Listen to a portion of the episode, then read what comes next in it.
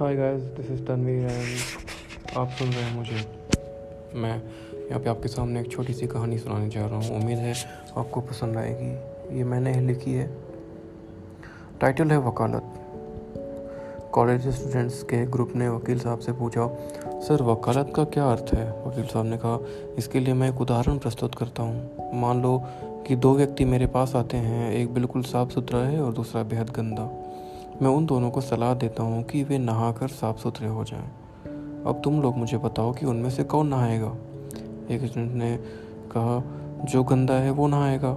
वकील ने कहा, नहीं, केवल साफ़ व्यक्ति ही ऐसा करेगा क्योंकि उसे नहाने की आदत है, जबकि गंदे साफ़ आदमी को तो सफ़ाई का महत्व मालूम ही नहीं है। वकील ने कहा, अब बताओ कौन नहाएगा? दूसरे स्टूडेंट ने कहा, साफ़ व्यक्ति। वकील ने कहा, नहीं, गंदा व्यक्ति नहाएगा क्योंकि उसे सफ़ाई की ज़रूरत है। अब बताओ कौन नहाएगा?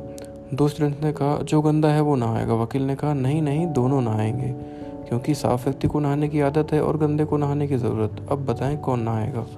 तो दोस्तों, ये है मेरी कहानी। अगर आपको पसंद आती है तो मैं आगे की कहानी कंटिन्यू रखूँगा। Thank you so much